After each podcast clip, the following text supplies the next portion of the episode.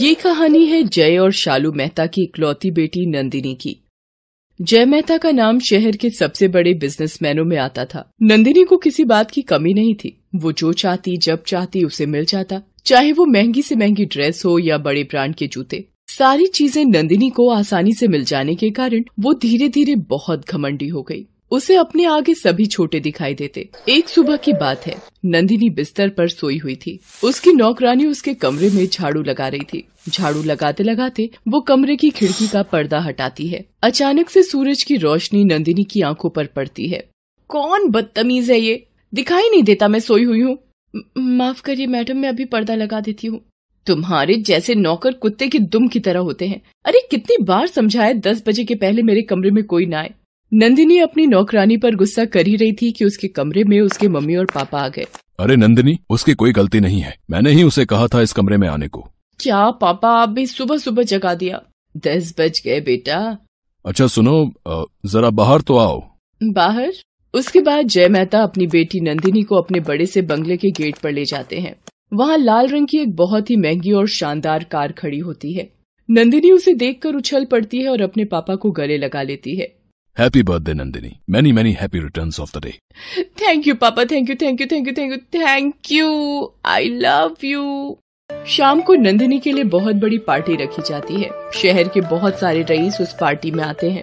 नंदिनी की कॉलेज की best friend पूजा, दिव्या और अबिका भी उस पार्टी में आई होती हैं। नंदिनी उनसे हँसी मज़ाक में बिज़ी होती है। तभी एक वेटर उधर से गुजरता है, जो मेहमानों के लिए कोल्ड ड्रिंक्स लेकर जा रहा होता है। नंदिनी अपने दोस्तों को देखकर आँख मारती है और जानबूझकर उसके पैरों में अपनी टांग गड़ा देती है। वो बेचारा नीचे गिर जाता है। Sorry ma'am sorry ma'am sorry my foot क्या करूँ मैं तुम्हारी सॉरी का? मेरी पूरी पार्टी खराब कर दी तूने। मैं अभी साफ़ कर देता हूँ मैम तुम साफ़ नहीं करोगे तो क्या मैं करूँगी स्टूपिड वेटर चला गया। उसके बाद नंदिनी और उसकी सहेलियाँ ज़ोर ज़ोर से हंसने लगी। तेरा भी जवाब नहीं, नंदिनी। उस बेचारी की गलती तो थी नहीं, लेकिन तूने तो उसे ये फील करा दिया कि गलती उसी से हुई है। अरे, तूने देखा नहीं? कैसे चौड़ा होकर मेरे सामने से गुजर रहा था। एक सेकंड में ज़मीन पर ला दिया। ये गरीब लोग ज़मीन के लायक ही हैं। इन्हें सिर पर नहीं चढ़ाना चाहिए। अपने घमंड में चूर नंदिनी किसी के साथ भी बदतमीजी करती। उसे जो मन होता वो कहती। उसके सामने अगर कोई उसका विरोध करता तो जब तक वो उसे सबक नहीं सिखा देती, उसे चैन नहीं मिलता। एक दिन जब वो अपनी सहेलियों के साथ कॉलेज की कैंटीन में बैठी लंच कर रही थी, तभी उसकी नज़र सहमी सहमी सी एक लड़की पर पड़ी, जिसने बहुत ही साधारण कपड़े पहन रखे थे। उसने उसे देखा तो उसे इशारे से बुलाया। वो लड़की उसके पास आई। ए लड़की, तुझे दिख नहीं रहा कि ये टेबल कितनी गंदी हो गई? तुम पोछा क्यों नहीं मारती? पोछा? बहरी है क्या? पोछा ही कहा मैंने? वो लड़की पोछे का कपड़ा उठाकर उसकी टेबल पर पोछा मारने लगती है। जरा ठीक से लगा, ये क्या काम चोरी कर रही है? पहले तुझे नहीं देखा यहाँ? तुझे नया नया रखा है क्या? जी, मैं यहाँ आप लोगों की तरह ही स्टूडेंट हूँ। मेरा नाम हेमा है। स्टूडेंट और ऐसी? ये कॉलेज वाले आजकल भिखारियों को भी एडमिशन देने लगे हैं क्या? नंदिनी की बातों का हेमा ने कोई जवाब नहीं दिया और वो वहाँ से चली गई। हेमा पढ़ने लिखने में बहुत ही तेज थी। स्कॉलरशिप मिलने के कारण ही उसका एडमिशन इतने अच्छे कॉलेज में हुआ। नंदिनी को ये सब बर्दाश्त नहीं होता था। उसे जब भी मौका मिलता, वो हेमा का मज़ाक उड़ाने का कोई मौका नहीं छोड़ती। एक बार कॉलेज में एक बड़ा फ़ंक्शन था। सब लोग बेहतरीन से बेहतरीन कपड़े पहन कर आए थे, लेकिन हेमा के पास तो कुल मिलाकर तीन जोड़ी ही कपड़े थे। वो उसे ही बदल बदल कर पहन कर आती थी। उस दिन भी वो अपने साधारण कपड़ों में ही आई। ओह माय गॉड नंदिनी, तुम्हारी ड्रेस तो शानदार लग रही है और तुम्हारे इस नेकलेस के क्या कहने? ढाई लाख का है ये नेकलेस कल ही लिया है। तभी नंदिनी की नज़र हेमा पर जाती है। लो, आ गई बहन जी। यार, इन लोगों को जरा भी दिमाग नहीं है। इतना बड़ा फ़ंक्शन है, कितने लोग आए हैं और ये आ गई अपने वही मैले कुचैले कपड़ों में। इन लोगों के चलते कॉलेज की इज़्ज़त भी खराब होती है, लेकिन इन्हें कौन कहे? छोड़ न यार, कीचड़ में पत्थर मारेगी तो छीटे खुद को ही पड़ेंगे। हेमा हर बार की तरह अपमान सहकर खामोशी से उन लोगों के पास से निकल गई। इस घटना के तीन दिन बाद की बात है। नंदिनी अपनी सहेलियों के साथ एक मॉल में शॉपिंग करने गई हुई थी। वहाँ सेल्स काउंटर पर उसे हेमा दिख गई। फिर क्या? उसको एक बार फिर से मौका मिल गया। अच्छा ये बहन जी यहाँ काम करती है। चलो, जरा कुछ शॉपिंग की जाए। नंदिनी अपने दोस्तों के साथ उसके काउंटर पर गई। सुनो, जरा कुछ लेटेस्ट डिज़ाइन की ड्रेस दिखाओ। दिखाती हूँ। दिखाती हूँ, मैडम बोलो। क्या? जी दिखाती हूँ, मैडम। हेमा नंदिनी को ड्रेस दिखाने लगी। तुम्हारा दिमाग खराब है क्या?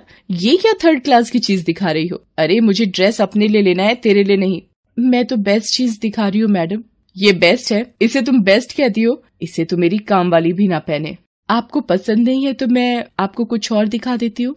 हेमा नंदिनी को कुछ और कपड़े दिखाने लगी, लेकिन हर बार नंदिनी कपड़ों को देखकर मुँह बना लेती। हेमा का धैर्य भी अब जवाब दे रहा था। लेकिन ये तो उसका जॉब था। उसे अपमान का घूट पीकर भी करना ही था, क्योंकि हेमा के कंधे पर ही उसके घर की ज़िम्मेदारी थी। उसके घर में उसकी माँ और एक छोटा भाई था। पिताजी तो कई साल पहले ही गुजर गए थे। घर का खर्च चलाने के लिए हेमा कॉलेज के बाद मॉल में काम करती। मैडम, मैंने आपको सारे फ्रेश स्टॉक दिखा दिए, लेकिन आपको कोई पसंद नहीं आ रहा। आप एक बार क्लियर करिए ना कि आपको कैसी ड्रेस चाहिए तो मेरा काम आसान हो जाएगा। मतलब तुम इतनी देर से टाइम पास कर रही हो मेरे साथ? अभी तक तुझे पता ही नहीं है कि मुझे कौन सी ड्रेस चाहिए। देखो, तुम्हारे जैसी दो कौड़ी के लोगों के लिए समय की कोई कीमत नहीं होगी, लेकिन मेरे लिए तो है। रुको, अभी मैं मैनेजर से तुम्हारी शिकायत करती हूँ। मैनेजर मैनेजर नंदिनी ने मैनेजर से हेमा की शिकायत कर दी। मैनेजर ने भी हेमा का पक्ष जाने बिना और नंदिनी का रुतबा देखते हुए उसे ही वार्निंग दे दी। लेकिन नंदिनी का मन इससे कहाँ भरने वाला था? ऐसे लोगों पर वार्निंग का कोई असर नहीं होता है, मैनेजर। इसे अभी और इसी वक्त नौकरी से निकाल दीजिए। हेमा लाख गिड़गिड़ाती रही, लेकिन नंदिनी के दबाव में मैनेजर ने उसकी एक न सुनी और उसे नौकरी से निकाल दिया। उसे समझ नहीं आ रहा था कि वो क्या करे, क्या ना करे। वो बेचारी मॉल के बाहर जाकर चुपचाप रोने लगी। धीरे धीरे अंधेरा घिरने लगा था। हेमा को समझ नहीं आ रहा था कि वो घर जाकर अपनी माँ और भाई को क्या बताएगी। उसे नई नौकरी कब तक मिलेगी, ये सवाल भी बार बार उसके जहन में आ रहा था। अचानक उसे कुछ शोर सुनाई दिया। वो शोर की दिशा में गई तो उसने देखा कि कुछ बदमाश लड़के नंदिनी को छेड़ रहे हैं। एक लड़के ने उसे पीछे से पकड़ रखा है और दूसरा उसके मुँह पर सिगरेट का धुआँ उड़ा रहा है। बड़ा घमंड है चोरी तुझे हैं? अभी तेरा घमंड मिट्टी में मिलाता हूँ। असल में उन लोगों की कार की टक्कर नंदिनी की कार से हो गई थी। नंदिनी उन लड़कों पर भी अपनी हेकड़ी दिखाने लगी। वो सभी शराब के नशे में थे। उसने नंदिनी के साथ बदतमीजी शुरू कर दी।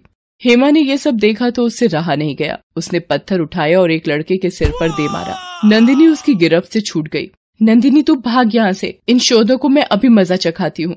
हेमा ने बिना ये परवाह किए कि उसके साथ कुछ भी हो सकता है, वो उन लड़कों से भिड़ गई, के बाल पकड़कर खींचने लगी। उन लड़कों ने हेमा को भी मारा, लेकिन वो तो घायल शेरनी की तरह हो गई थी। कुछ देर बाद उन लड़कों ने भी उसे ज़मीन पर पटक दिया। इस बीच नंदिनी ने अपने पापा को फ़ोन किया। उसके पापा तुरंत ही पुलिस के साथ वहाँ पहुँच गए। उन सारे लड़कों को गिरफ़्तार कर लिया गया। उनके जाने के बाद हेमा खुद से खड़ी होने की कोशिश करने लगी। तभी नंदिनी उसके पास गई और अपने हाथ का सहारा उसे दिया।